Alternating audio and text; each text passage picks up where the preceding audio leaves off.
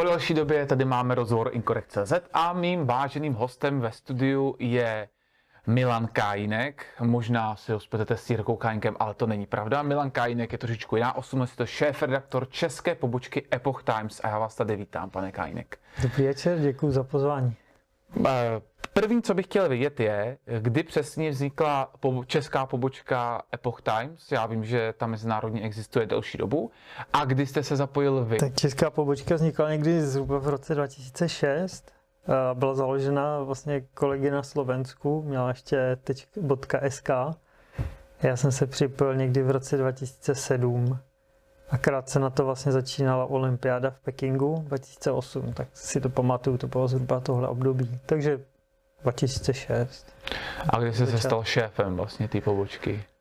Tak to, tak to nevím, to bylo postupně. Já jsem se napřed eh, vlastně jenom připojil jako překladatel, pak jsem dělal nějakou dobu eh, filmové recenze, no a vlastně postupně jakoby tou aktivitou eh, jsem se dostával jakoby do, to, do té redakce a a později vlastně do jako vedení té české český pobočky, která potom převážela vlastně ta slovenská se hodně utlumila, takže my jsme se vlastně jakoby, začínalo to jako .sk, ale pak se to vlastně i e, přejmenovalo na Epoch Times e, CZ, jakoby mezinárodně, taky jsme měli na začátku překlad jako velká epocha, to byla velká epocha, a pak jsme nechali tak, aby jsme vlastně všichni pasovali stejně, tak jsme tu značku udělali jako Epoch Times CZ. Mm-hmm. Takže, takže několik let potom až. A tištění vycházíte jak dlouho v České republice? Tak tištění, my jsme zkoušeli několik speciálů eh, na různá témata. Měli jsme,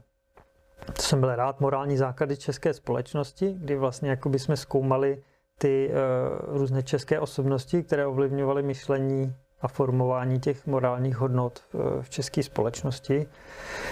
Mm, eh, takže jsme udělali několik speciálů, jako bylo tohle, nebo tajemství tradiční čínské kultury, kdy jsme vlastně jakoby víc šli do hloubky toho, co, eh, na čem vlastně byla postavená ta tradiční čínská kultura ještě před obdobím, než tam začal komunismus, protože to máte pět tisíc let, se tam formovalo 20 dynastií a, a každá věřila ve vládu nebes a v to, že císař vlastně byl jakože syn nebes ale dneska už se to tak materialisticky vysvětluje, že jako on si řekl, tak já jsem jako ten syn nebes a teď vám budu vládnout. Ale ono to bylo vlastně úplně obráceně. Původně to bylo tak, že eh, ten císař uznával existenci těch nebes a vlastně těch principů, které jsou i nad ním a kterým i on sám se musí podřizovat a i on sám se musí zodpovídat což je vlastně úplně jiný koncept.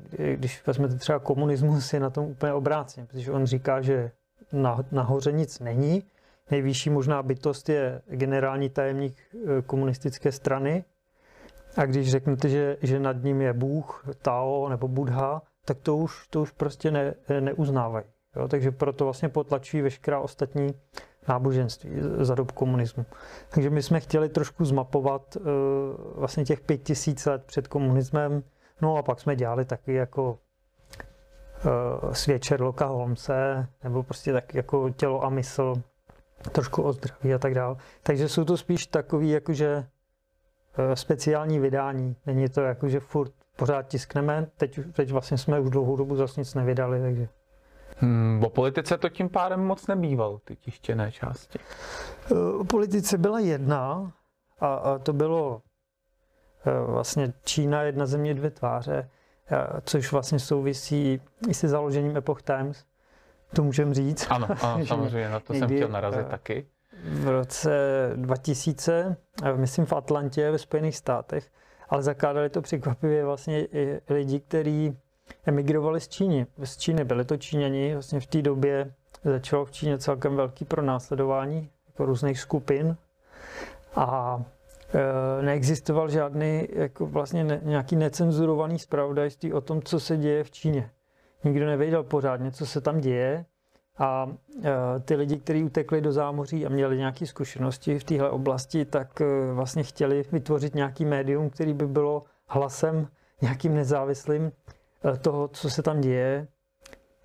A využili vlastně to, že znali to prostředí, eh, měli tam nějaké kontakty a zhruba prostě věděli, jak to tam funguje, takže začalo se vlastně Epoch Times jako vydávat v čínštině původně ve Spojených státech, jako prostě jako nezávislý projekt.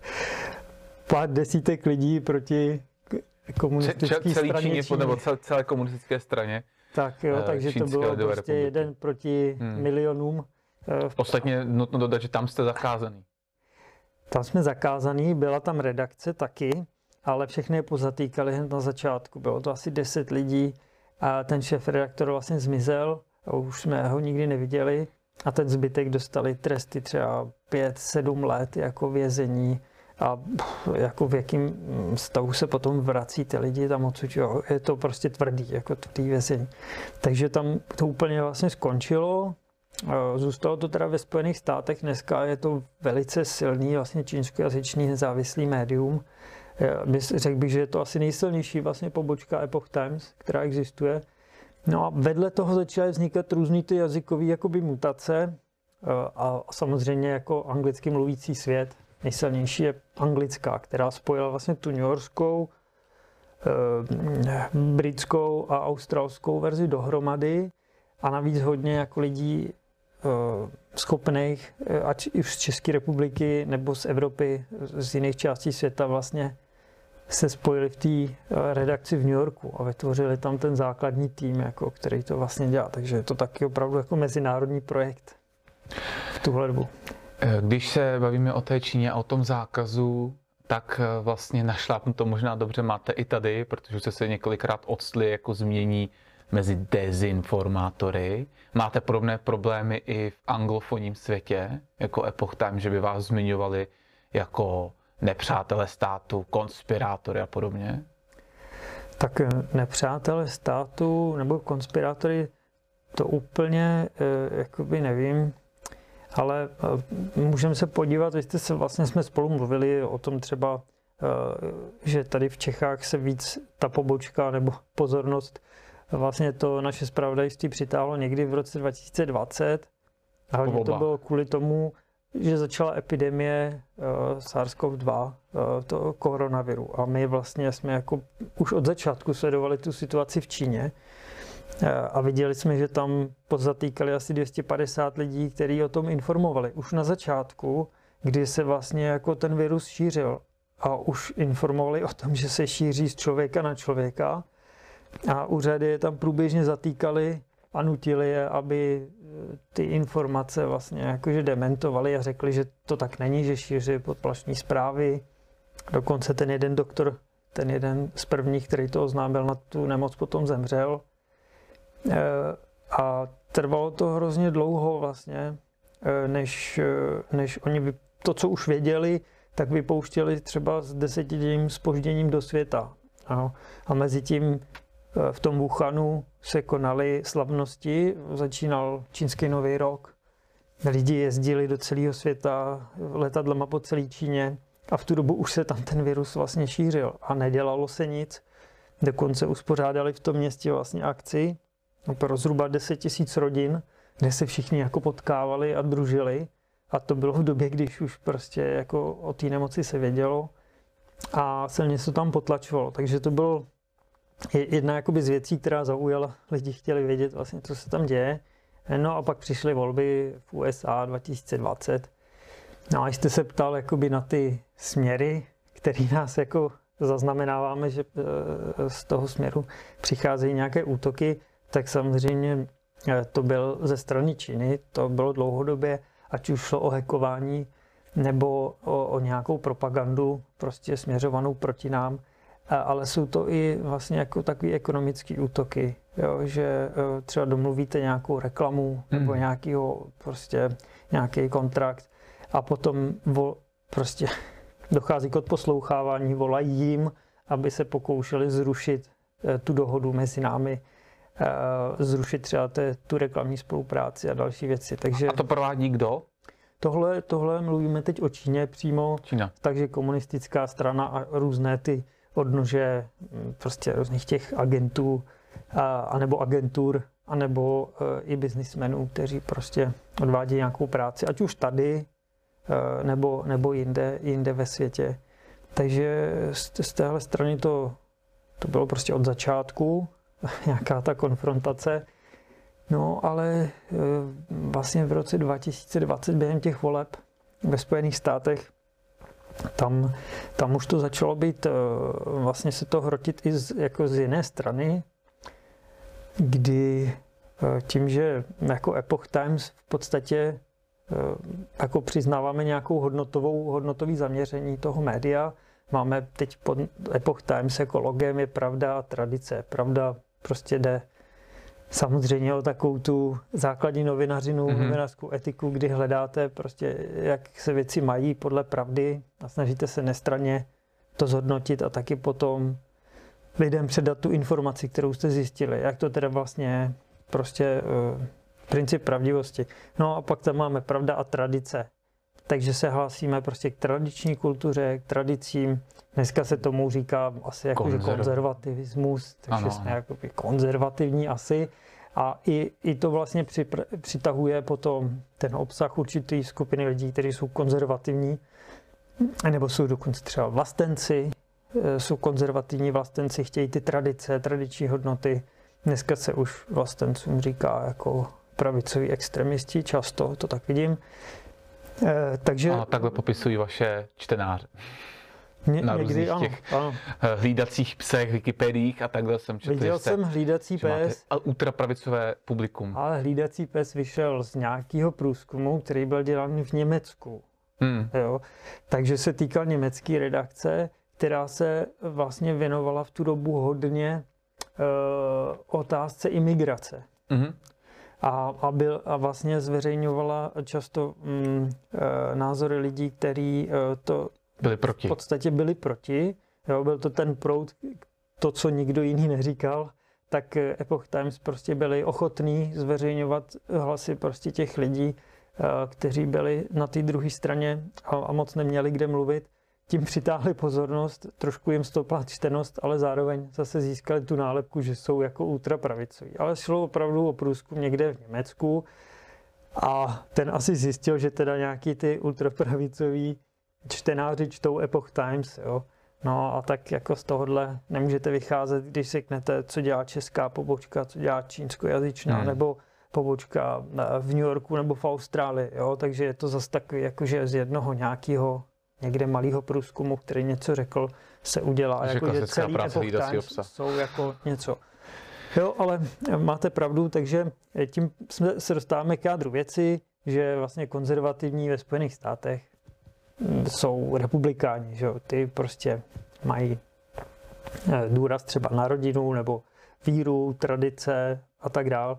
Takže přirozeně tahle skupina jako je, eh, je, jsou i čtenáři Epoch Times a taky hodně teď už vlastně přispívají i jako v rámci těch názorových sekcí.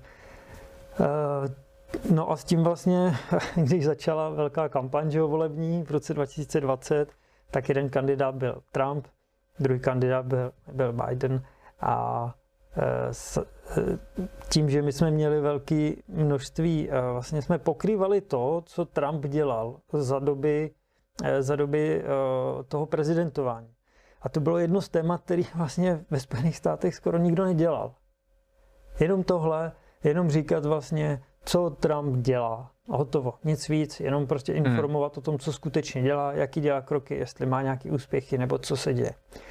Ale tohle tam nikdo nedělal. A jenom to, že my jsme dělali jenom tohle, že jsme jenom informovali o tom, co dělá, a e, vlastně jsme v tu dobu i e, na Facebooku jeli reklamní kampaně, které propagovaly ty naše články, které byly prostě třeba o tom, co Trump dělá. Jo, takže si z nás udělali e, jakože... Hlásnou eh, troubu Donalda Trumpa, ano. Ano, třeba takhle. A, a v rámci té předvolební kampaně to šlo tak, že prostě eh, začali na nás útočit, jako na někoho, kdo nejvíc vlastně informuje o tom, o, o činnosti Prezident. uh, úřadu prezidenta Trumpa, tak jakože my jsme teda jako jeho potenciálně největší jako propagátoři a takže potřebovali vlastně nějak nás zdiskreditovat. Měl jsem z toho takový dojem, jako jo, a i velký deníky ve Spojených státech, který byli pro Bidena. Takže e, pak bylo důležité říct teda, že ty Epoch Times, který teda propagují toho Trumpa, jsou jako něco. Takže te, tyhle útoky jsme zaznamenali kolem toho roku 2020 pak vypukly volby že jo, a začaly ty velký soudní procesy kolem, eh, kolem toho, jestli ty volby byly nějak zmanipulované nebo nebyly. A tohle všechno vlastně my jsme pokrývali celou dobu až do dneška. Ještě dnes vychází nové informace o tom v podstatě. A nepřipadá vám to, že vlastně ten západní svět je vůči vám jenom kvůli tomuhle stejně nebo podobně nepřátelský jako čínská komunistická strana? Není to trošičku chucpe od nich?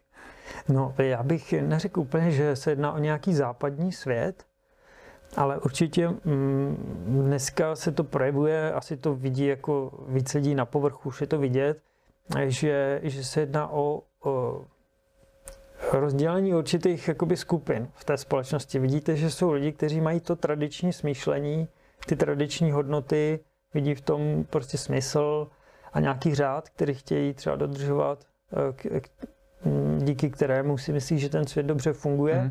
A druhá strana, která vlastně jako o, se snaží tyhle ty tradiční hlasy, tradiční osobnosti, které o, tuhle tu kulturu prezentují nebo ji nějak obhajují, tak se je snaží e, svým způsobem nějak umlčet nebo, nebo, vypr- nebo schodit ty jejich účty třeba nebo cenzurovat nebo různě, různě napadat. Jde vlastně o určitý střed nějakých e, světonázorů nebo ideologií a v tomhle směru prostě bych řekl, že e, zase je spousta lidí, kteří vidí, že ta cesta těch tradičních hodnot je dobrá a pak jsou druhý, kteří zase vidí to řešení jinde. Dochází prostě k takovému určitému boji a pokud my jsme jako se nějak jakoby hodnotově spíš chýlíme k těm tradicím a to neznamená, že bychom chtěli na někoho útočit nebo, nebo jakoby e, v neprospěch pravdy hmm. něco jakoby prosívat, nebo jak se tomu říká, prostě protěžovat, tak eh, to prostě nejde takhle dělat novinařinu. Jo? To, to není náš, jako naše cesta, ale zároveň prostě radši, než abych si vzal třeba nějaký moderní umění, kde někdo prostě jako se teď si stoupne a řekne, se cítím jako skvěle, tak takhle něco jako namatlá na zeď. A pak o tom půl hodiny vypráví, co to je, tak eh, než abych vzal tenhle druh umění, tak radši vezmu třeba Muchovu epopej nebo, nebo renesanční umělce nebo sochaře a radši dám čtenářům tohle umění, které má prostě nějaký, nějakou úroveň dovedností, které museli ty malíři získat. Dneska se tomu říká realismus, kdy prostě věrně zobrazují mm, realitu těla nebo přírody nebo něčeho a má to nějakou myšlenku. Zachycují třeba různé světové události, Vysmucha a další ty renesanční autoři. Takže pro mě je v tomhle výběr jasný. Mezi death metalem a vážnou hudbou, která prostě třeba orchestrální, je pro mě jasně orchestrální vážná hudba přínos pro tu společnost. Když si kouknu na texty třeba death metalu nebo styl té hudby, v jakém stavu člověk končí a v jakém stavu mysli vyrábí takovou hudbu, tak radši vyberu pro společnost Eh, tenhle druh jakoby kultury. A tam, tam prostě je to, eh, je to o tom, že prostě hod každý si hledá to svoje.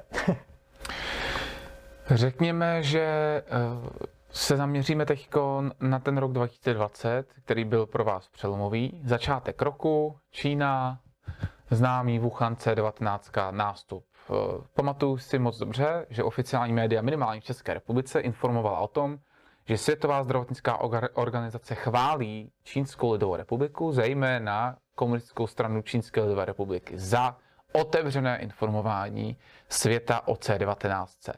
Takže předpokládám, že byste k tomuhle měl námitky i tím pádem k celé retorice VHO.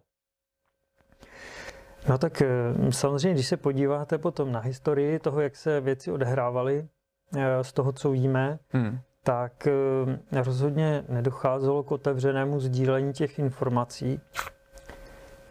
A hlásili to jak laboratoře v Číně, tak, tak i lékaři, kteří vlastně na začátku o tom informovali, byli umlčeni. To hmm. jsme se bavili o těch 250 zatčeních. Pokud se týká vlastně toho VHO jako takového, tak eh, čínská komunistická strana dlouhodobě se, se úspěšně snažila infiltrovat jak struktury OSN, tak světové zdravotnické organizace a dosadila si na mnoho míst vlastně svoje lidi, včetně Tedrose, který eh, prostě má velmi úzké vztahy teď s hmm. komunistickou stranou Číny a v podstatě jako je vstřícný vůči tomu režimu. Nějakým způsobem je vidět, že uh, hraje jakoby tu, na tu notu, která bude jako prospěšná tomu čínskému režimu. Takže i docházelo k tomu, že na začátku místo, aby se třeba zavřely lety do určitých zemí, tak se mluvilo o rasismu, že nebudeme prostě rasističtí vůči, hmm. vůči jakoby Číně nebo čínským obyvatelům, aby jsme je omezovali v pohybu v podstatě země, které v té době byly spojené s Čínou, jako byla třeba Itálie, tam jezdilo spoustu dělníků, tak to, to byly třeba epicentra, odkud se to potom šířilo do Evropy a i k nám vlastně ta větev jako mířila z Itálie. Takže uh, tam na tom bylo vidět uh, celkem v přímém přenosu, kam až sahá už teď, v současné době vlastně moc té komunistické strany, jak dokáže hýbat eh, s těmi institucemi jako OSN nebo VHO. Takže v tomhle to bylo asi, mm, řekl bych, objevné.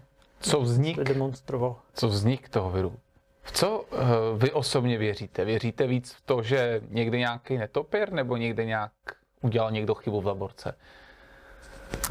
No, eh, s, s tou vírou jako úplně si, si nějak se snažím nezahrávat ale mm, zkoumala to celá řada kolegů, ať už z té čínské redakce, nebo, nebo z New Yorkské redakce natočili jsme o tom dokumentární snímek. Byl to vlastně první dokument, který o tom vznikl a mapuje ten vývoj úplně od začátku toho, co se ví, že se dělo. No a mm, tak, jak to dospělo do dnešního dne, v tu dobu jsme byli vlastně i s tím snímkem označený za jakože jsme na té straně nějakých konspirátorů, kteří tvrdí, že ten virus je vlastně jakože nějakým způsobem laboratorně upraven. A to pořád jsme byli ještě na té druhé straně. A když se pak podíváte, jak šel čas, tak se postupně otočil ten názor o 180 stupňů. Ale a světová média začala psát, že je pravděpodobné, že ten virus tak. unikl z laboratoře ve Wuhanu. A proto byly nějaké důkazy. A dneska už se říká dokonce, že je to největší, s největší pravděpodobností utekl ten virus z Wuhanu a, bylo, a pracovalo se na tom, protože měl známky toho e, nějakých hmm. těch laboratorních zásahů, nějaké ty štěpy a další. Nejsem na to expert. E, takže to, bylo zajímavé, že se to měnilo, ale e, daleko zajímavější je, kdo vlastně vytvářel tenhle narrativ na začátku kdo, kdo vlastně stál za tím, že jako první řekl, že ne, tenhle virus je prostě přírodní a jeho původ je na tom tržišti ve Wuhanu. A Budu typovat po čínské komunistické straně pan Fauci? Byla to skupina kolem doktora Fauciho. Hmm. Já jsem u toho nebyl. Tyhle e, věci nebo tyhle ty poznatky vycházejí z toho, že se na základě e, zákona o přístup, svobodném přístupu k informacím Eh, dostali na veřejnost eh, zápisky z různých porad nebo e-mailové komunikace mezi doktorem Faučím a jeho týmem. A eh, vlastně z toho se postupně dal dohromady obrázek nejen toho, hmm. že doktor Fauci nějakým způsobem přemístil část toho výzkumu, který se ve Spojených státech zakázal, protože byl nebezpečný, hmm. tak ho přemístil do laboratoře ve Wuhanu nějakým způsobem tam odtekla část peněz daňových poplatníků ze Spojených států. Do dneška se to šetřuje. Republikáni slibu, slibují, že když teď v listopadu vyhrají volby nebo ovládnou sněmovnu, třeba i senát dohromady, takže nechají prošetřit tyhle otázky kolem Fauciho a té skupiny kolem něho, protože on si vytvořil vlastně monopol na udělování grantů. Mm-hmm. To znamená, že on mohl rozhodnout o tom, koho zafinancuje z těch lékařů. Na řádově kolik peněz tak může být? Miliony? Tak to, tak to, to nevím přesně, ale samozřejmě jako to jsou, to jsou uh, studii jako milion, tam nehraje třeba moc, uh, moc roli. Jsou hmm. to prostě jako desítky milionů, které se rozdělují na ty studie a je prostě v tom se udělal takový systémový mm, jakoby monopol, že oni mohli o tom rozhodovat, eh, komu ty granty budou přidělovat a tím pádem uh, jako měli velký vliv uh, na, na ty lékaře. Takže se vytvářel v té skupině kolem něho vlastně se rozhodovalo o tom, jak se bude mluvit o původu toho viru, jak se to bude prezentovat a tak dál. Takže úzká skupinka opravdu vytvářela tenhle ten narrativ na začátku a hodně agresivně likvidovala ty ostatní hlasy lékařů, kteří prostě nějakým způsobem dokladovali a ukazovali, že eh, to, že to není úplně jako přírodní virus, že je velmi pravděpodobně na tom odvedena nějaká práce v laboratoři a tak dále. Takže mm, tam a zase tam vidíte určité ty, to spojení i s tou Čínou. E, zase, zase jsou to, jsou to jakoby kruhy lidí, kterých není moc, ale mají určitou sféru vlivu a ovládali ten narrativ, který se potom šířil dál po celém světě. A pokud to šlo ještě ve spolupráci s VHO, tak už tam vidíte trošku takovou kliku, jakože už je to propojený, už je tam nějaký řetězec. strana VHO, Fauci, hmm. Wuhan a už se třeba mezi sebou trošku dohodnou, jak se to teda bude prezentovat. A, a potom vidíte, že může třeba rok nebo další dobu převládat tohle přesvědčení, že to určitě takhle je a pak najednou nastane zvrat a všichni tvrdí úplně opak přestože třeba my a ostatní byli zatlačeni úplně vlastně na okraji jako nějací někdo, kdo chce vyvolávat paniku panika, ve světě, ano. že něco takového mohlo vzniknout v laboratoři. Takže pak se do, eh, během té práce vlastně, eh, co, co dělám novinařinu, se díky tomu dostáváte vlastně ke zdrojím informací, protože základní jakoby věc v novinařině je, že potřebujete znát vždycky zdroj, když někde něco uslyšíte, tak musíte vědět, kdo to řekl, kdy to řekl a tak dál. A ne, ne jakoby se spokojit jen s tím, že někde se něco psalo. Vy hledáte zdroje, základní zdroje těch informací. Jo, kde jsi to slyšel, od koho to máš, kdo to řekl, kde jsi to vzal, viděl jsi to, neviděl jsi to a jdete přímo vlastně k tomu základu hledáte tu pravdu. A postupně začnete vidět, že těch hráčů není tolik a že opravdu třeba od někud vycházejí ty informace a postupně se skládají dohromady. Další teda důležitá událost roku 2020 byly samozřejmě volby v USA. Tam eh, byla, byly velké zlomy v tom počítání. Já si pamatuju, že jsem měl eh, stream přímo k volební noci, kdy se počítaly ty hlasy. A ukončoval jsem ho ráno s tím, že by teď asi téměř všechny hlasy v těch dotčených rozhodujících oblastech musel získat Biden, aby se to zlomilo. A už jsem se jakž tak v úvozovkách eh, jako připravil na to, že prezident Trump obhájí svoji funkci. Druhý den, nebo po probuzení po odpoledne jsem byl jako velmi překvapen tím, jak to probíhá. Jenomže vlastně všechny ty možné spekulace okamžitě zametly pod koberec zaručené informace všech českých médií o tom, že soud všude všechno schodil ze stolu, že nejsou žádné důkazy. Jak to tedy podle vás nebo podle toho, co jste vy zjistili v Epoch Times, je ve skutečnosti? No, je to, je to složitá věc. Velmi složitá. Určitě složitá, složitá kauza a to vyšetřování, uh, když jdete a chcete opravdu ty tvrdé důkazy, jako ně, něco, tak, uh, tak je hodně jakoby složité, podrobné. A je to cel, celá řada věcí, které ty volby ovlivnily, ať už prostě ve prospěch Bidena ze strany Trumpa, jeho nějakých chyb, nebo ve prospěch eh, Trumpa ze strany Bidena. Hráli, se hráli v tom roli média, měli jsme tam tu Russiagate kauzu, která ještě dobíhala z roku mm-hmm. 2016 o údajném spolupráci Trumpa Putina s Trumpem, ano. S, s Ruskem, které neexistovalo a dneska během vyšetřování vlastně vidíme z toho, že eh, volební kampaň Hillary Clintonové vlastně si zaplatila firmu, která hledala kompromitující materiály na Trumpa, což asi není jakoby nic překvapivého, hledají prostě naproti kandidáta něco, co by proti němu použili, ale v finálu se zjistilo, že vlastně celé, celý ten Steelův spis, jak se to potom nazvalo, byl vykonstruovaný vlastně a zakládal se na zdrojích, které zase končily uh, v demokratické straně uh, kterou reprezentovala, eh, reprezentovala Hillary Clintonova. Takže eh, vlastně byl taky uzavřený kruh, kdy Opět. vlastně uh, demokratická strana nebo někteří ty její členové uh, prostě prokazatelně vytvořili nějaký kompromitující materiál, který byl vlastně sestavený z, z falešných důkazů nebo tvrzení. Ale zajímavé je, že eh, to vyšetřování ukázalo, že jak FBI, tak CIA vlastně během velice krátké doby, někdy 24 hodin, zjistili, že eh, ty důkazy vlastně jsou podvržené. Takže oni to věděli už na začátku. Mhm. Ale přesto spustili vyšetřování. Vlastně FBI přesto, že ty agenti to věděli, tak někteří ty agenti uvnitř FBI spustili vyšetřování Trumpa a dostali povolení k odposlouchávání eh, jednoho člena jeho týmu. To znamená, že za vlády eh, Baracka Obamy, demokrata, FBI napíchla člena volebního týmu Donalda Trumpa proti kandidáta a odposlouchávali ho. Na základě kompromitujících materiálů demokratické strany. Takže v podstatě eh, tohle tam vyšetřovali kolegové jako z New Yorku asi rok. Vznikla z toho taková ohromná infografika asi o formátu A0, kde jsou všichni ty hráči eh, zobrazení a jejich vztahy. Vychází to z, eh, z těch reálných vyšetřování a z důkazů, které se potom řešily před soudem. Eh, A, a je tam vidět ta mapa, kdy došlo opravdu jako ke spiknutí, což znamená, že dvě a více osob se domluví na něčem, že společně eh, provedou.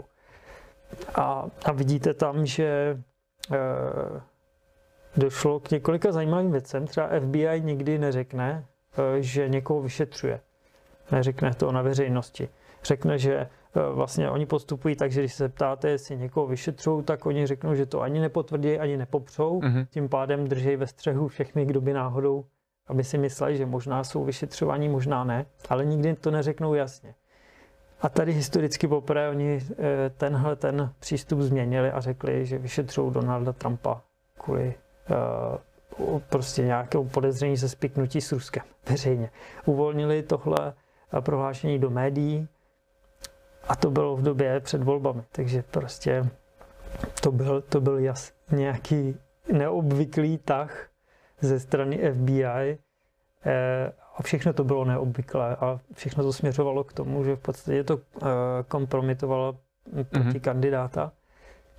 No a eh, takže jako v, v téhle době se toho, eh, toho stalo poměrně dost a ovlivnilo to ty volby, ovlivnilo to výsledek voleb. Jo, tenhle skandál, ty kroky FBI, to, že média to začala silně pokrývat, tak, tak to určitě ovlivňovalo, eh, jak ty volby dopadly. No a pak je otázka, která se řeš, řešila potom, a to je teda, jestli došlo eh, k nějaké manipulaci s těmi hlasy, to znamená s hlasovacími lístky. Jakým způsobem, co se asi tak dělalo. Někdo říkal, že eh, část těch lístků byla vlastně jakoby stornovaná, že teda byly podaný, ale nebyly nakonec eh, tam jakoby byly z toho nějakým způsobem smazaný. Problém byl, že spousta věcí se začalo skenovat. Ten lístek vlastně byl takhle, pak ho naskenovali dovnitř a on byl v tom systému jako sken. A pak se zjistilo, že ten sken se dá editovat. Že ten sken Aha. vezmete a můžete, když to tam není jasně vidět, tak ten člověk, který to tam prohlíží a teď mu ten systém vyhodnotí, že to je třeba nečitelné, nebo není z toho vidět teda, co to je, jestli to je tam zaškrtnuté tak nebo tak, tak on může vlastně tu, tu položku, ta položka je digitální na tom skenu a on ji může zaškrtnout jinak. Eh, Což samozřejmě To je třeba v českých si- poměrech naprosto jako nepochopitelná záležitost, když to tak vezmeme, že jo? když byly vidět tyhle ty videa, tak u nás je to jinak, že jo? U nás tam hodíte papír a, a sčíka, sčítá se to lokálně, že jo? Každý ten, každá ta lokální malá Ta sčítací komise. komise. to dělá sama eh, a pak to posílá dál, že jo, se to vyhodnocuje. A v té komisi navíc ještě je někdo, kdo může říct, přepočítáme to ještě jednou a každá ta strana si tam může delegovat do těch Koho lidí, někoho z těch svých lidí, aby na to dohlíželi, že se to teda dělá dobře. Tam, tam to bylo, je tam spousta států, mnoho států, mnoho lidí, není to u nás 10 milionů, ale je tam prostě těch států desítky, že jo.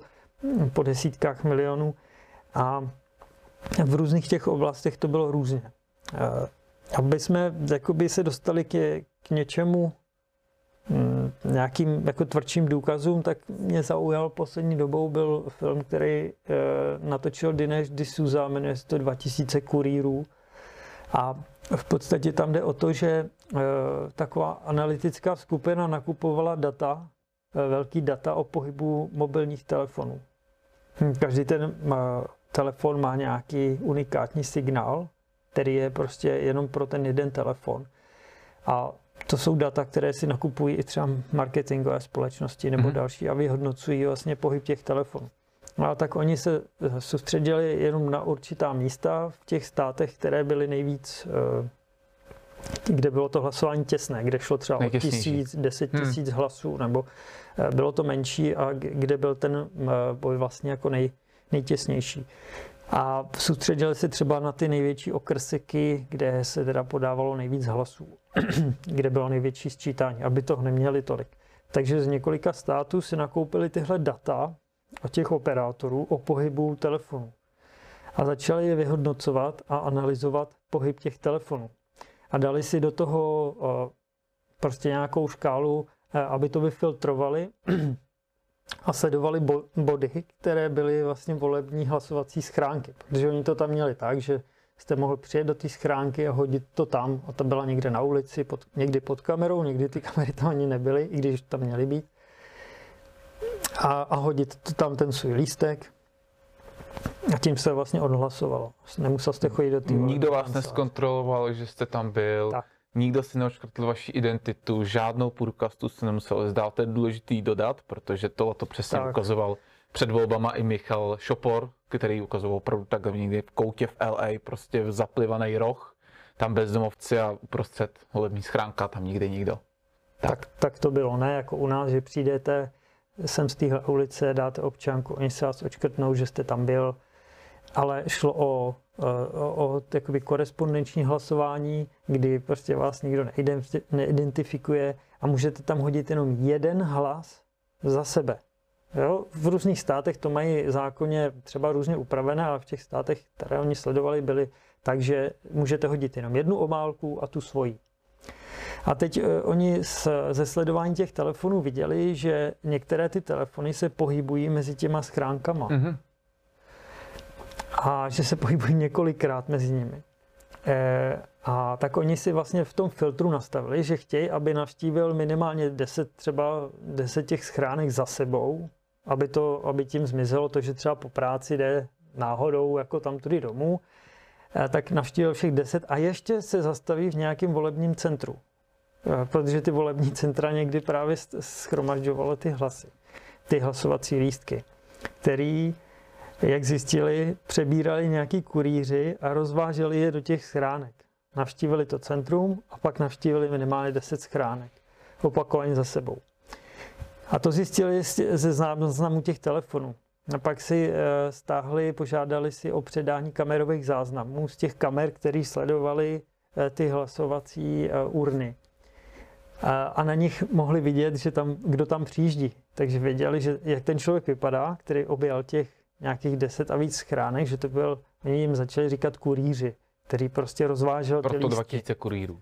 Proto 2000 kurýrů. Takže ten kurýr byl prostě člověk, který rozvážel lístky do těch schránek. A už samotný to je nelegální. Když mm-hmm. vezmete pět lístků a rozvezete do pět různých schránek, tak to už vlastně je nezákonný postup eh, porušení těch volebních zákonů, takže tím pádem je to prostě jako relevantní zločin, který může policie vyskoumat a můžete za to dostat nějakou sazbu. Ale oni na těch záznamech vidí, že on tam nehází jeden lístek, ale že jich tam hází třeba sadu a ještě mu to vypadne dolů, takže je tam musí házet několikrát. Takže to nebyl jeden.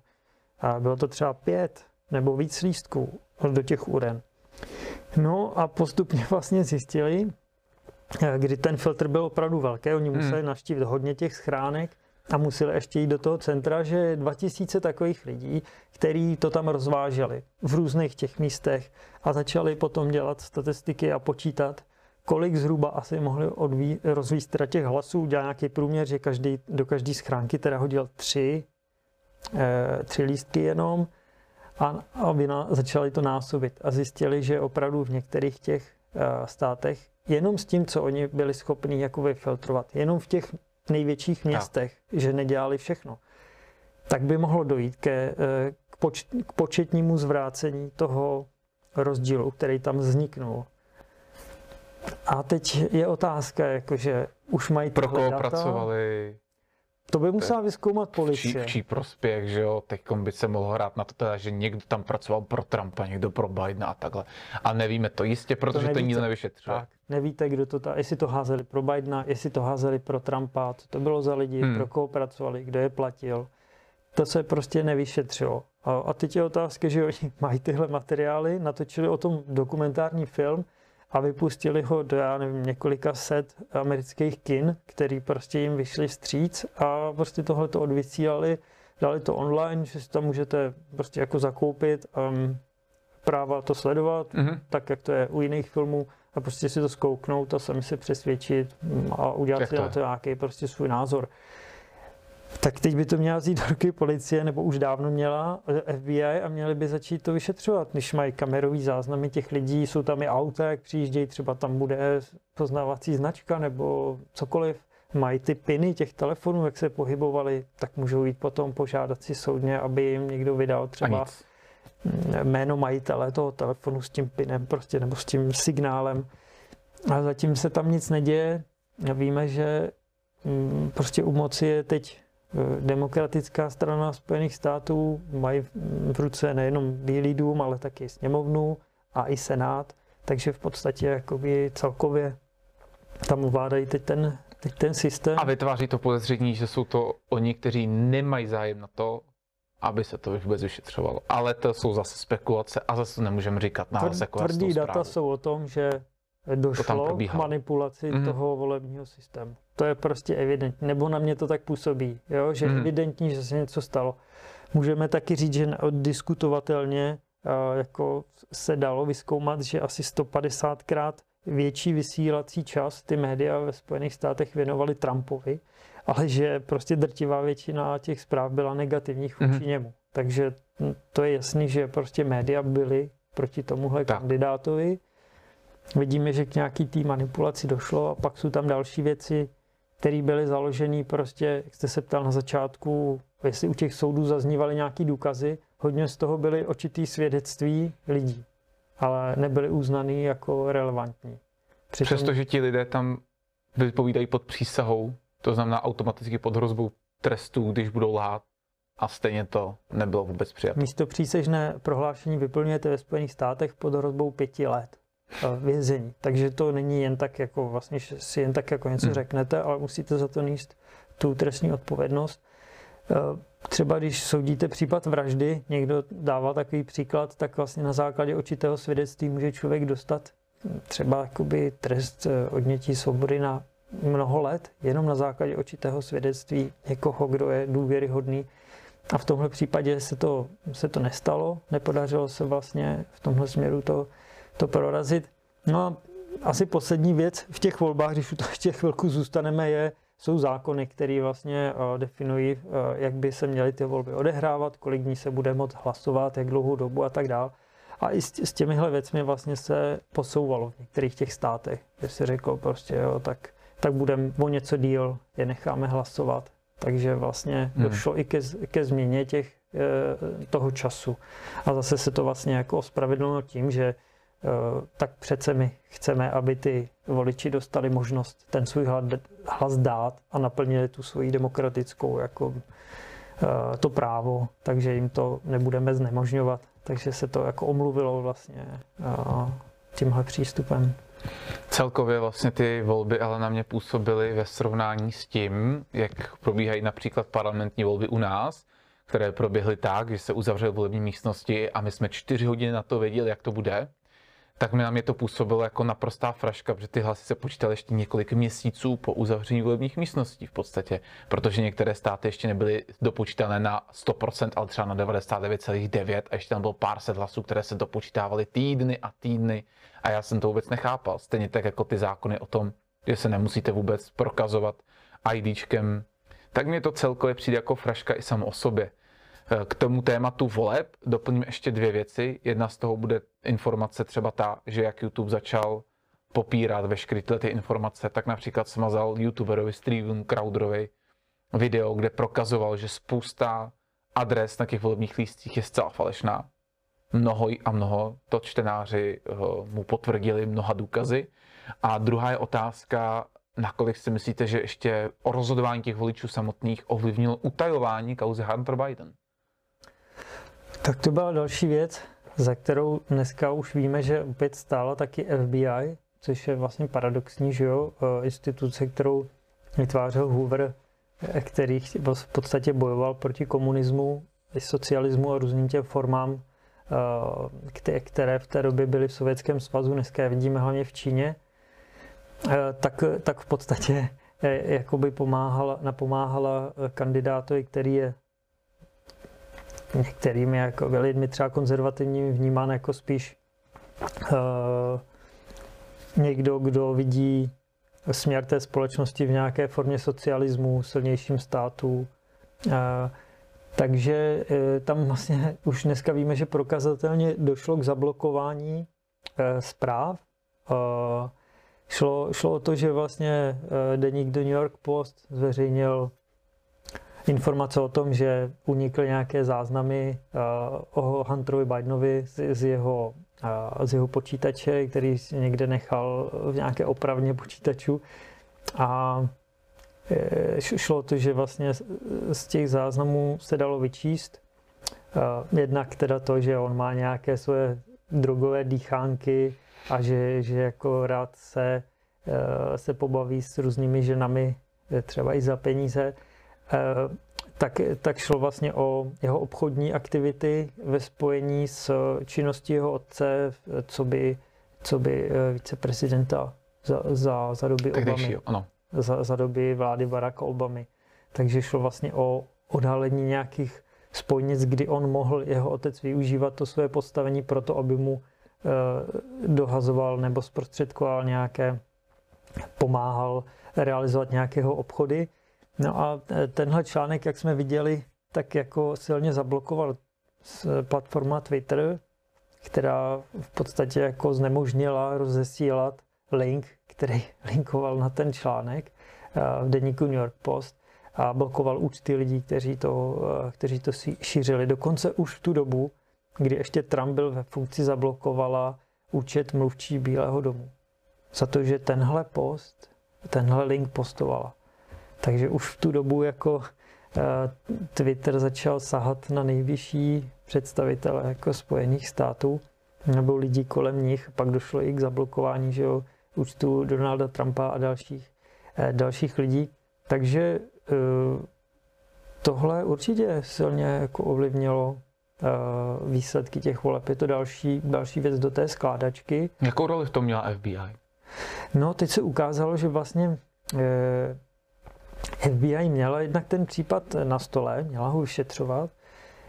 A teď už víme, že agent, který eh, to vyšetřování zastavil, tak zároveň stal u, u toho vyšetřování, co se týkalo Donalda Trumpa v tom Russiagate.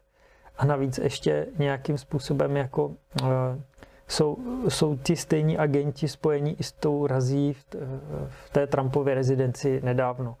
Takže je, a dostává teď jeden z republikánů, který je vlastně v tom výboru, který kontroluje činnost FBI, tak eh, teď předkládá médiím zprávy o tom, že má zevnitř FBI od těch agentů samotných zprávy, že se tam utvořila nějaká politicky orientovaná skupina těch agentů, kteří prostě uh, jako uh, se spronevěřují tomu poslání mm-hmm. FBI ve prospěch nějakých politických skupin, pravděpodobně prostě Demokrat. členů té demokratické strany.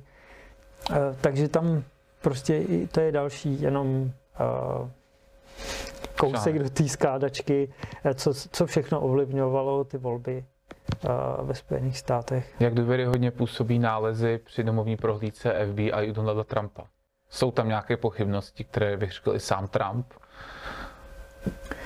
No, tak ta prohlídka to jako sleduje to víc teď kolega z Kovajsa, který dělá ty Spojené státy. Já se teď soustředím víc na to, co se děje tady mm-hmm. a ještě si nechávám tu Čínu, takže tam, tam úplně tohle to teď nesleduju, takže ty informace v hlavě nemám.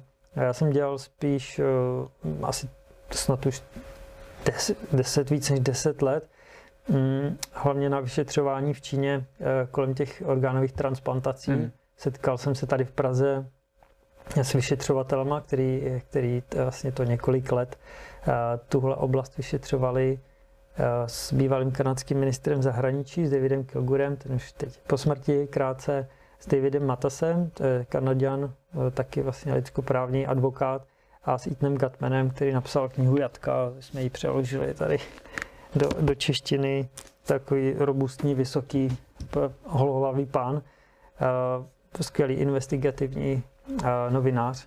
O čem to tedy je? Uh, Čína no. uh, tím pádem nejspíše tedy podle uh, nadpisu je jatka a pod nadpisem masové vraždy, odebírání orgánů a čínské řešení problémů s disidenty. S, disi, jo, s disidenty. To znamená, že existují podezření, že čínská komunistická strana zabíjí disidenty a jejich orgány rozprodává do zahraničí? To dá se to tak říct? Dá se tak bezkrátce říct. Vy, vybraná skupina lidí uh, te, dal, dalo by se to schrnout pod takové jedno nařízení, kterým jsme zjistili, že existuje a, a znělo, naložte s nimi jakýmkoliv ekonomicky výhodným způsobem. Mm-hmm. Takže e, v podstatě se stalo to, že lékařské povolání, které e, za normálních okolností má prostě nějakou tu hypokratovou přísahu mm. a to poslání pomáhat lidem, zachraňovat životy, To tady je prolomeno tak v podstatě tam došlo eh, k prolomení eh, té lékařské etiky a zašlo to do, do takové formy jakože eh, brutálního ekonomického myšlení, jak využít člověka co, co nejvíc. A díky, díky transplantační chirurgii, ale i díky pravděpodobně plastinačním technologiím, které konzervují to tělo pomocí plastinace, se začaly, začala, začaly části skupiny těch vězňů eh, stávat vlastně jako před, jak předmětem zneužívání. Jak transplantační chirurgii, tak i k vytváření těch plastinovaných těl. Známe asi všichni ty výstavy Buddies. Eh, původně vytvářel Ginter von Hagen z Rakouska nebo z Německa, mm-hmm. nevím přesně. To je jakoby otec té plastinace ale on odjel do Číny na začátku mm-hmm. a mhm. tam si zřídil tu první laboratoř plastinační a tam získával ty první těla. Ně- některý z nich dokonce bylo vlastně vidět, když to pak nafotili lidi na těch výstavách, že tam je jako kulka, která jako je zaražená v, hmm. v hlavě. Takže... Vy mi chcete říct, že některá těla z výstavy Buddies jsou zavraždění dizidenti? Čínskou komunistickou stranou? Tak, tak, tak to skutečně vypadá, eh, ale musíme si uvědomit, že jsou dva druhy těch výstav. Jedny jsou ty Hagencovi, on potom z Číny odjel, ale jeho společník byl doktor Sui. A doktor Sui potom ukradl, v podstatě okopíroval eh, ten způsob plastinace a založil si vlastní plastinační továrnu eh, a začal dělat svoje výstavy Buddies. A na těch to bude asi pravděpodobně. A Hagens řekl, že všech těch čínských těl se potom zbavil a že je spálil, potom co se tohle to víc začalo eh, probírat. Ale Sui začal dělat ty svoje výstavy a my jsme tady jednu měli v Praze, na Praze 7. A už tady byla několik let, více o tom problému vědělo a v roce 2017 eh, se, jakoby, se, se to podařilo nějak prolomit a jednak se proti tomu postavila eh, celkem velké množství lékařů, v České republice, kteří to označili za, za ne, neetickou záležitost, mm-hmm. protože vlastně ty vystavovatelé neměli vůbec ponětí, co to je za lidi. Eh, ne, neexistovali, uh, neexistoval souhlas písemný s tím, že můžou posmrtně nakládat s jejich těly. Uh, ani, ani příbuzných, ani těch mrtvých. Oni nevěděli, kdo to v podstatě je. Takže se stalo, že oni na území Evropské unie přivezli desítky mrtvých těl. Nikdo nevěděl, co to je za lidi, co to je za mrtvoly, kde zemřeli, za jakým způsobem, za jakých okolností, neznali jejich identitu a oni je přivezli jako položky eh, s, s nějakým kódem prostě na výstavě, jsou exponáty. Jo, a s touhletou výstavou přijeli do Evropy a začali tady na ní vydělat miliony. No a tady vlastně došlo k tomu v Čechách, že na základě schromážděných důkazů se podala eh, oznámení na policii, trestní oznámení na tu výstavu, několik, bylo jich, bylo jich možná desítky. No a tohle oznámení se dostalo až na Ministerstvo pro místní rozvoj, kde je nějaká sekce pohřebnictví. A ta zaslala starostovu Prahy 7, což byl Jan Čížinský tehdy, eh, který trošku už věděl něco o té Číně a i o pronásledování v Číně. A eh, on dostal od ministerstva eh, dopis, ve kterém se říkalo, že by měl zjistit identitu těch těl. Mm-hmm. A zákon říká, že pokud starosta najde na svojí městské části mrtvé tělo, tak má zjistit, kdo to je, zjišťovat jeho identitu a pokud nenajde příbuzný, který by ho pohřbili, tak na náklady města Prahy 7 vybere místo na hřbitově a to tělo nechá pohřbit.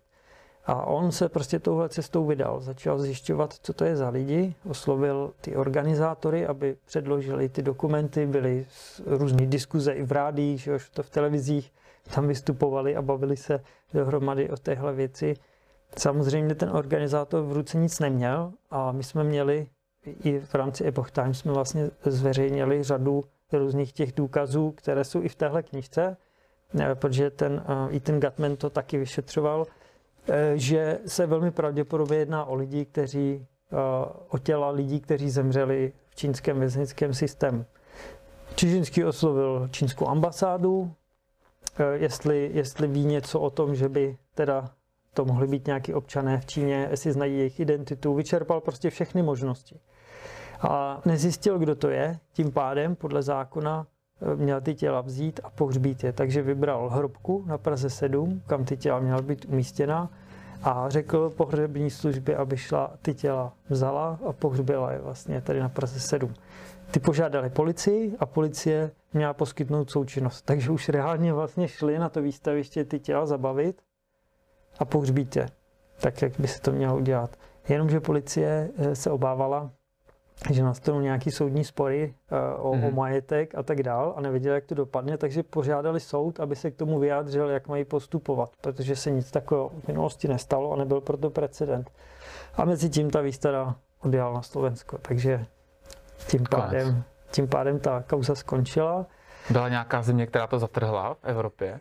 Eh, no, ano, bylo to tak, myslím, že to byla Francie, taky v Izraeli se staly eh, nějaké eh, soudní kroky a myslím, že i ve státě New York. A někde šlo o to, že třeba udělali zákon speciální, který ukládá takové výstavě, že nemůže překročit hranice toho státu s těma tělama, s těmi těly, pokud nebude mít v ruce třeba hmm. ty papíry o tom, že dobrovolně dávají jim ta těla, aby mohli posmrtně třeba vystavovat a vydělávat na nich peníze. A stejný zákon se vlastně udělal tady v roce 2017 Eh, že můžete přijet sem s takovou výstavou, jenom pokud budete mít tyhle dokumenty v ruce. Jinak Do té doby to tady nebylo. Nebylo. nebylo Takže ty... proto je vlastně ty vystavovatele ani nenapadlo ty dokumenty třeba sfalšovat, aby měli něco v ruce, protože viděli, že to vůbec nepotřebují. Obcházely se zákony, prostě hmm. říkalo se, že to je umění, nebo že to je věd, vědecká výstava. Hmm. Vždycky si jako našli něco, nějakou skolinku, kterou jako jim to umožňovalo. Teď už eh, od toho roku 2017 už tady ta jistá nebyla, jenom se sem teď eh, chystal do Brna Ginter von Hagen, což je ta, ten druhý druh mm. výstav. On ty těla opravdu asi nakupuje od nějakých lidí, kteří prostě jako mu ty těla opravdu dají, že eh, chtějí, chtějí je na ty výstavy dát, tak mu prostě napíšou, že když zemřou, tak můžou jako ty, ty těla tam mít. A uh, tohleto uh, je, se týká koho? Odpůrců režimu nebo třeba těch Ujgurů, kteří tam uh, jsou v těch uh, táborech údajně zavření a takhle. Týká se to i jich, nebo je to vyloženě jenom o odpůrcích režimu, demonstrantech, aktivistech a podobně? Mm-hmm. No, zajímavá otázka. Vlastně tahle ten problematika začala v roce někdy 1999. A v tu dobu začalo právě Eh, masivní pronásledování duchovního hnutí Falun Gong v Číně, mm-hmm. což bylo no, podle vládních statistik čínské vlády to bylo zhruba 70 až 100 milionů Číňanů, kteří prostě se věnují, je to takový jakoby meditativní cvičení, sada, sada cvičení a zároveň a vlastně jako mm, morální, eh, morální hodnoty z buddhismu a taoismu.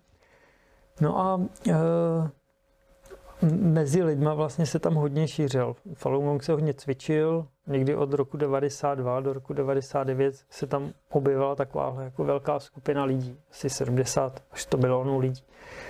No a to začalo samozřejmě zbuzovat pozornost komunistické strany, protože uh, vlastně Falun Gong nebyl nějak, neměl v sobě žádné ty stranické buňky, bylo to takové jako lidové hmm. hnutí a v podstatě se uh, tak nějak jako obro, obrozovala a znovu probouzela ta tradiční čínská kultura, která vlastně, jak já jsem na to přišel během práce na tom speciálu o té tradiční kultuře, tak jsem dospěl k takovému závěru, že jakoby podstata té kultury byla v tom, že jste měl na sobě pracovat. Že vlastně člověk má pracovat sám na sobě. Že smysl života směřuje k tomu vlastně, jako pracuji na tom svým charakteru, hmm. vlastně vyjmenovává nějakou škálu cností, tak to vidíte i v tom starém Řecku, že, že nás vlastně ti, ti mudrcové nebo filozofové vlastně učí o nějakých vyšších jako ctnostech, které bychom se měli snažit e, jako naplňovat. Podobně to bylo v Číně vlastně, ať už buddhismu nebo taoismu. Tak to bylo opravdu o tom, že e, pracuj na sobě. Jsi malíř, chceš eh, udělat perfektní dílo, tak musíš pozvednout sám sebe, protože to dílo je odrazem tebe samotného. Chceš zlepšit to, co děláš, zlepší sám sebe. Chceš být lepší lékař, lepší cokoliv. Takže, eh, takže to směřovalo k tomu, že vlastně pracujete na sobě a dodržujete nějaké morální zásady. Ve Falun Gongu to byla pravdivost, soucit, snášenlivost. A, a tyhle věci prostě v životě dodržujte. No a teď si představte 100 milionů lidí uvnitř systému, eh, který je vybudovaný vlastně na propagandě, který je vybudovaný na zkreslování historie ve prospěch eh, vždycky hmm. vítězící komunistické strany, která je matkou všech eh, lidí v Číně a tak dál. A, a teď budete vážit, budu říkat pravdu, protože to je prostě můj morální kodex, kterýmu věřím a je, je to důležitý, je to velice důležitý anebo budu prostě si vymýšlet tak, jak to po mně chce režim. Jo, takže tam, tam už v tu chvíli eh, docházelo buď k tomu, že teda se obrodí ta tradiční čínská kultura, která tam byla na několik desetiletí potlačená, ale předtím pět tisíc let fungovala, a což způsobí pravděpodobně nesnáze tomu režimu, nebo jeho pád. Možná, že z toho obávali. Takže začali eh, se uvnitř té strany objevovat tlaky, že teda ten Falun Gong nějak zakážeme. No a došlo k tomu, že za, za vlády Jiang Zemina došlo v roce 99 skutečně k zákazu e, praktikování Falun Gongu na území Číny. Začaly se na ulicích pálit knížky, všechny, který napsal zakladatel Falun Gongu, rozjíždět buldozerem e, nahrávky, jako hudby ke cvičení, jako těm meditativním cvičením. Demonstrativně se to prostě ničilo. A začali se zatýkat lidi, No, ale problém byl v tom, že tahle ta skupina vlastně začala e, nečekaně odolávat tomu tlaku e, toho režimu, kdy vlastně čekali, že zhruba za tři měsíce, jako, jak, jak říkali, komunisté rozdrtí a, a zvítězí slavně nad Falun Gongem, tak se ukázalo, že vlastně je to velice duchovní, jako, nebo že to přitáhlo velice duchovní lidi, kteří se prostě jako v těch morálních hodnotách vidí větší smysl, než, než eh, v učení komunistické strany a dokonce jsou ochotní proti, za to, pro to něco riskovat a něco obětovat vlastně. Takže, takže jako se nepodařilo nebo nedařilo se je takzvaně převychovat pomocí těch, těch metod, na které byli zvyklí, že fungují, a tak se začalo přitvrzovat. Jo, jeden hm, argentinský soudce tohle to vyšetřoval a vlastně potom přišel s, tím, s, s těmi závěry, že, že to má všechno nějaké schéma, kdy mm-hmm. se jako postupně přitvrzuje. Napřed vás zatknou, jdete na policii, tam vás třeba zmlátí, nebo vám jako vyhrožují, jakože abyste teda přestali se tomu Falun Gongu věnovat, eh, nebo o tom šířit nějaké informace a pustí vás a pozorují, jestli pokračujete. Když, když ten člověk pokračuje, tak pak třeba rok pracovního tábora. Zase ho pustí a zase sledují, jestli pokračuje. Když pokračuje, tak tři, 3 až 5 let vězení. a když po těch tři, nebo pak prodloužení vězení v případě, že, ani, hmm. že se pořád v průběhu toho procesu nedaří ho převychovat. A teď docházelo k ohromnému množství hromadění těch lidí v pracovních táborech a ve vězeňském systému. A jak píše Ethan Gutman v té knize Jatka, tam byla taková zvláštnost, že oni věděli, že jakmile vás zatknou, tak, eh, tak začnou eh, jít po vašich rodičích, příbuzných a lidech v okolí. Vlastně vždycky to bylo tak, že vás převezou pak zpátky do toho vašeho města. Když jste jel protestovat do Pekingu, na náměstí Tiananmen prostě vyvěsit nějaký plakát, že Falun Gong je dobrý a komunistická strana o něm prostě si vymýšlí lži, tak vás převezou pak do toho vašeho místa a začne vyšetřování. A tím, že věděli, že jakmile prozradí svoji identitu, tak nastane tohle, tak eh, se rozhodli vlastně jim, eh, že třeba svoje doklady někde zahodili předtím, než šli protestovat, nebo někde schovali, nevzali si je sebou. A když se zatkli, tak řekli, se ptali, kdo jste, a on řekl, jsem praktikující Falun Gongu. A zeptali se ho, a kde bydlíte? A on řekl, no, můj domov je vesmír. A tím pádem vznikalo ohromné množství bezejmených vězňů, eh, to znamená, že byl vždycky prostě vězeň bez jména. A těch tam byly tisíce, desítky tisíc. A to byla právě skupina, která byla nejnáchylnější na eh, zneužívání k těm mhm. transplantacím. Protože když zemře ten, ten vězeň, tak koho potom musíte uvědomit? Nikoho. Nikoho. Ten, on, nemáte jméno, nemáte adresu, příbuzné, nic neexistuje. A eh, zacházení s tím tělem je potom pověřený, eh, pověřená vlastně ta vězeňská služba. Jo, takže skupina bezejmených vězňů byla určitě začátkem tady toho, aspoň podle těch vyšetřovatelů, tady toho biznisu s těmi orgány, kdy, kdy prostě reálně se začalo zjišťovat, že je vozí hromadně e, na lékařské testy.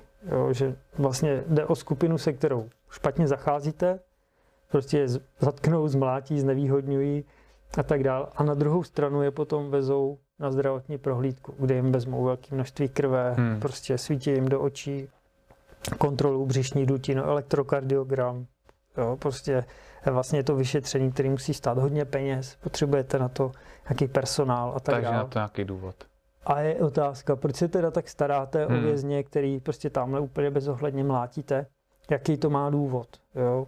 A to byl jeden z těch střípků do mozaiky, když začali zjišťovat, jako, že na tom je něco divného, něco se děje. A to vyšetřování vlastně šlo dál, trvalo to roky, vyšlo k tomu několik vyšetřovacích zpráv a někdy v roce 2019 v Londýně zasedl soudní tribunál, tom si můžete najít China Tribunal.org, a, nebo hm, China Tribunal se to jmenovalo, a tam se vlastně schrnovalo všechno tohle vyšetřování někdy od roku 2006 do dneška, plus k tomu přibyly ty Ujgurové, o kterých jste mluvil na začátku, jo, ale to nebyla skupina, u který to úplně začínalo. Ta skupina, na který se to vyzkoušelo, byl Falun Gong. Hmm. A potom tenhle ten systém se začal převádět do té oblasti Xinjiangu, pravděpodobně na ty Ujgury, protože jsme sledovali, že začaly lítat eh, linky přepravující orgány mezi Xinjiangem a ostatníma provinciema a garantovali prostě nějaký čas jako toho převozu. Když transplantujete, máte na to máte na to málo času. Hleďte, a e, pokrývali poptávku čínskou nebo i zahraniční? No, právě že, právě že i zahraniční. A jsou tam v podezření nějaká třeba vysoká místa i nevím, západní nevím, politiky, kultury a tak dále? Dočtete se to v té knížce, no, abyste, abychom to neprozrazovali nebo maximálně nějaký ne, okruh? Ne, já, já si myslím, že jako v tom v tomhle obchodu zatím nebylo zjištěno, že by jako reálně byl zapojený někdo jako ze západu tak aktivně. Jde spíš o zprostředkovatele, kteří, kteří to zprostředkují. Hmm. Jo? Že se na tom udělal opravdu biznis, který má nějaké služby a nějaký know-how, že, že vám prostě, že tam napíšete, najdete se celkem snadno zprostředkovatele, se kterým se začnete domlouvat, třeba v angličtině, a on vám nastíní tu situaci, vede vás vlastně, vy potom přeletíte tam a tam strávíte nějaký čas. Oni vám seženou prostě velmi krátké době ten orgán, což nikdo na světě nedokáže. To je další věc, která vlastně ty vyšetřovatel zaujala. Jasně. Za, za dva týdny máte najednou jako uh, perfektně padnoucí játra, ledvinu nebo nebo srdce dokonce. A to shrnuje tady ta knížka. To je někdy 2014, myslím 2015 vydaná. Bude pokračování?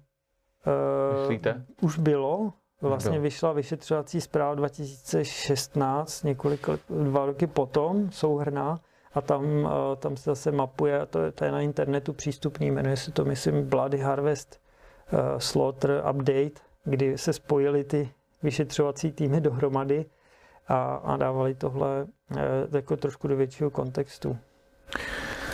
Tak jo, eh, možná asi opravdu čtenářům doporučím, eh, kam až daleko můžou některé režimy zajít eh, v potlačování opozice.